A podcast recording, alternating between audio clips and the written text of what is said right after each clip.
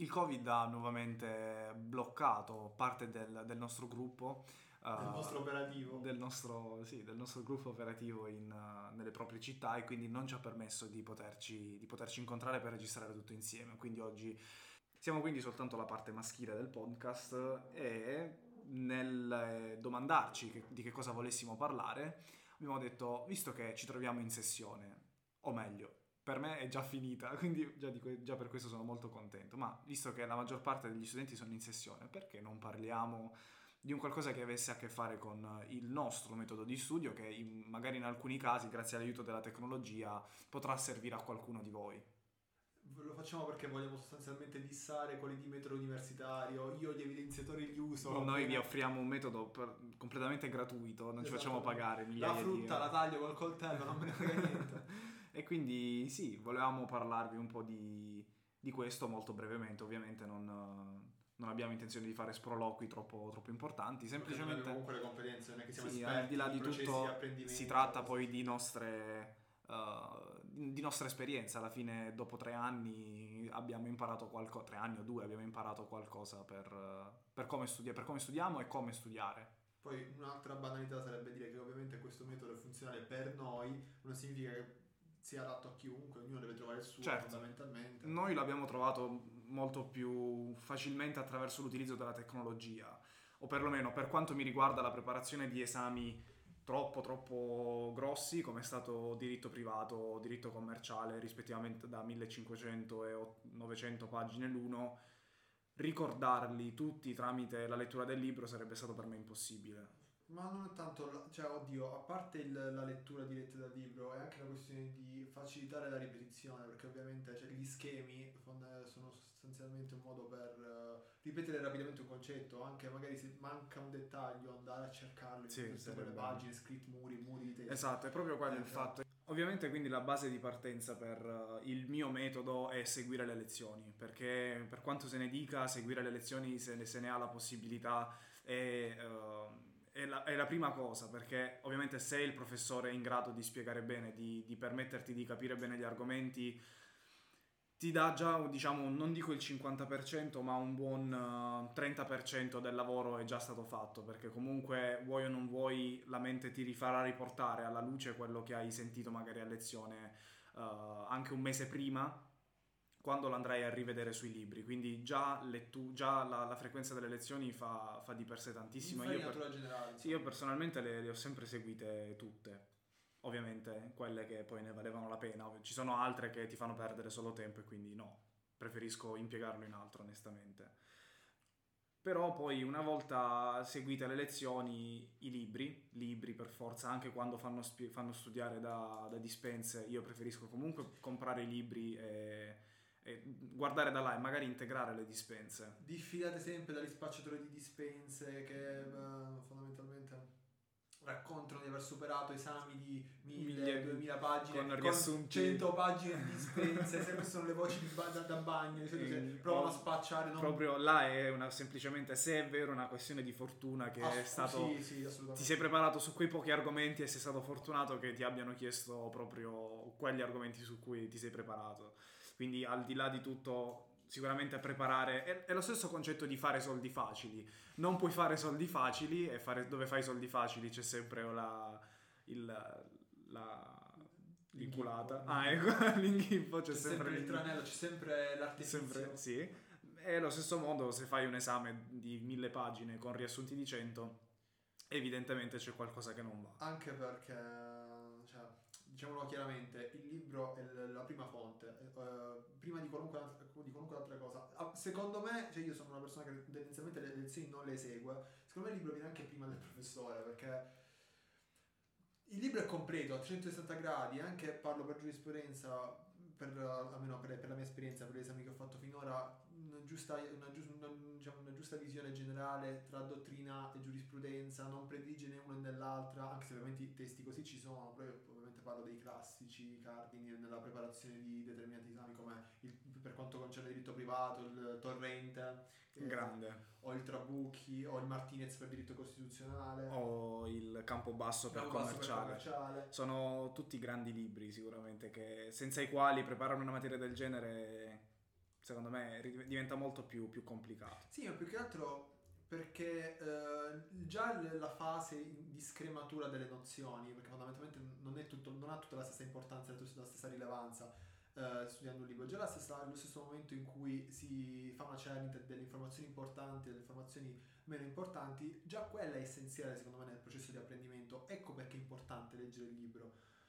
Mentre le dispense magari sì, è un riassunto tendenzialmente qua, quasi sempre scritto molto male, Sì. anche a livello grammaticale, che può conten- possono contenere errori assurdi. Eh, ricordo che... O dati vecchi anche, poi dipende vecchi. dalla materia, però dati vecchi Per, nel caso di diritto privato, questo è un, un mio aneddoto, fondamentalmente um, entrai in contatto con, uh, con queste dispense in cui l'indegno, le cause di indegnità per quanto concerne le successioni, eh, fondamentalmente c'era un errore, un errore di scrittura, di battiture ed era eh, fondamentalmente c'era scritto indennità, Indennità. con due N. E questa è una cosa che magari se lo prepari direttamente dalle dispense ti confonde e Sì. ti crea una lacuna anche potenzialmente molto grave. Sono due concetti completamente Sì, differenti. c'entra un cazzo l'uno con Sì. l'altro. E, quindi ecco perché il libro secondo me è sempre, è sempre la fonte diretta, la fonte, la fonte primaria. È da- dal libro che poi penso voi dobbiate fare le vostre, i vostri riassunti, i vostri schemi, perché mh, voi avete studiato il libro, voi sapete come strutturate gli schemi, voi sapete come avete studiato, quindi è una cosa che secondo me per molti esami la preparazione da dispense non può, non può essere fatta da dispense fatte da chiunque. Ci sta che l'esame, l'esame proprio l'opzionale, proprio inutile, non voglio, dire inutile, però il concetto è quello, cioè quello ultra secondario lo facciate in due settimane dalle dispense, ci può stare, ma esami importanti, grossi, sostanziosi e soprattutto propedeutici, quindi che quindi mettono le basi Sì. per le conoscenze future, per la costruzione di conoscenze future, non, non lo- non si possono fare dalla- dispense. Nel mio caso erano, ad esempio, diritto privato, 1500 pagine di libro, 100 pa- 108 pagine di dispense. Cioè proprio- No, non- come, come fai a che riassumere magari mille può, pa- può anche 1500 essere indirizzato pagine? al superamento dell'esame, perché ma- se sono, eh, pre- diciamo, fondamentalmente la trascrizione delle lezioni, magari la professoressa o il professore ti chiede quello che ha detto a lezione, ci può pure stare, ma la preparazione è incompleta. Sì. E dato che sono esami di base, ehm, quando poi bisognerà studiare per esami successivi, uno avrà delle lacune e farà il doppio della fatica per Sì. colmarle. Quindi eh, lascia un po' il tempo che trova questo discorso. E giusto per eh, ricollegarmi al discorso iniziale del, del sottolineare con gli evidenziatori, personalmente io non utilizzo i colori o comunque l'evidenziazione per memorizzare come forma di memorizzazione. Per me è solo un modo, eh, anche un gesto pratico, sia quello di muovere la Sì. mano per sottolineare, per, eh, per scremare l'informazione, Sì. sia quello che è sottolineato lo tengo e poi mi, mi sarà utile per quando dovrò fare schemi o riassunti e quello che non è sottolineato magari è meno importante. Sì, ci ident- identico anch'io, sottolineo solo con il mio evidenziatore giallo fluo. Io con la matita poi. No, la matita assolutamente no, matita no perché nemmeno si vede E devo poi. pure carcare. Devo- Carcare sì, means, means, uh, premere. Eh, Eh, Sì, no, devo esercitare una, una notevole pressione. Ah, ecco, adesso sei diventato dottore. Eh, sì, sì, bisogna adattarsi, bisogna adattarsi. No, No, io solo, solo evidenziatore solo di un colore, magari solo i titoli, ma giusto per, una, per dare appunto un tocco di colore, ma niente di più. Uh, perché per, per ricordare altrimenti i colori mi confondono e basta. Ovviamente cambia poi da persona a persona. C'è Carmen, ad esempio, che usa tutti uh, i colori della Faber Castell uh, possibili ed immaginabili perché lei è abituata così. Io onestamente no, perché il fluo, giallo fluo già è sufficiente. E poi però si passa agli schemi alla ripetizione. Eh, e qui a questo punto sorge la domanda, una domanda diciamo chiave. Schemi o riassunti? E soprattutto che tipo di schemi? Che tipo di Eh, Perché ci sono tanti tipi di schemi. Riassunti direi di no perché gli amanuensi sono passati di moda da un po' di Ma anni. quanto sei comico. però no, tendenzialmente io schemi, schemi perché, e soprattutto schemi colorati, perché in questo caso i colori sì. Ad esempio, io personalmente uso un programma sul computer, ma esiste anche su iPad, tablet, iPhone e quello che è, che si chiama Xmind, è un programma gratuito che mi ha salvato veramente la vita in tre esami abbastanza lunghi, tra cui diritto privato e commerciale. Ed è il programma più comodo del mondo perché tu hai là i tuoi schemi, te li giostri come vuoi, te li costruisci come vuoi, nelle forme che vuoi, ti scrivi quello che vuoi, insomma è liberissimo di eh, personalizzazione ed è stata veramente una mano dal cielo per quanto mi riguarda per la preparazione per gli esami, soprattutto per, poi per la questione delle ripetizioni, perché poi ripeti la prima volta dal libro, ok, ripeti la seconda volta, ok, ripeti la terza volta, già ti inizi a pesare, arrivi a fare una serie di ripetizioni noiosissime dove ti passa la voglia di parlare, ti stanchi. E invece facendolo con Xmind Uh, non devi ricercarti per forza tutto sul libro, quindi aprirti il libro, ricordarti dove stanno, ma semplicemente dando il nome al file, strutturandoti come sei tu, con i tuoi colori e con le tue forme, le mappe, hai più, molta più interattività quando ripeti. E quindi per me è stato veramente un programma eccezionale che avrei pagato ben volentieri qualora fosse stato a pagamento. Invece, anzi, ha anche la fortuna di essere gratuito, quindi a maggior ragione non vedo perché non possiate utilizzarlo se avete da preparare esami